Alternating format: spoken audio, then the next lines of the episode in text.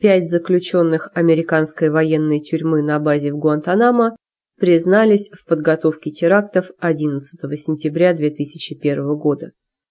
Заключенные подали в суд военной комиссии документ, в котором выражают гордость за свои достижения и берут на себя полную ответственность за теракты, которые привели к гибели больше трех тысяч человек.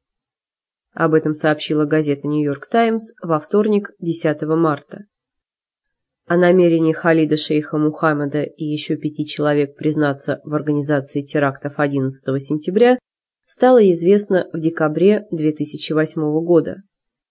Однако затем подсудимые отложили признание, так как террористы опасались, что их не приговорят к смертной казни, и они не смогут стать мучениками.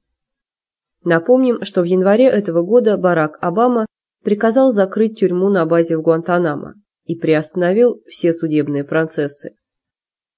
При этом Халид Шейх Мухаммед вместе с тремя другими террористами требовал продолжения суда.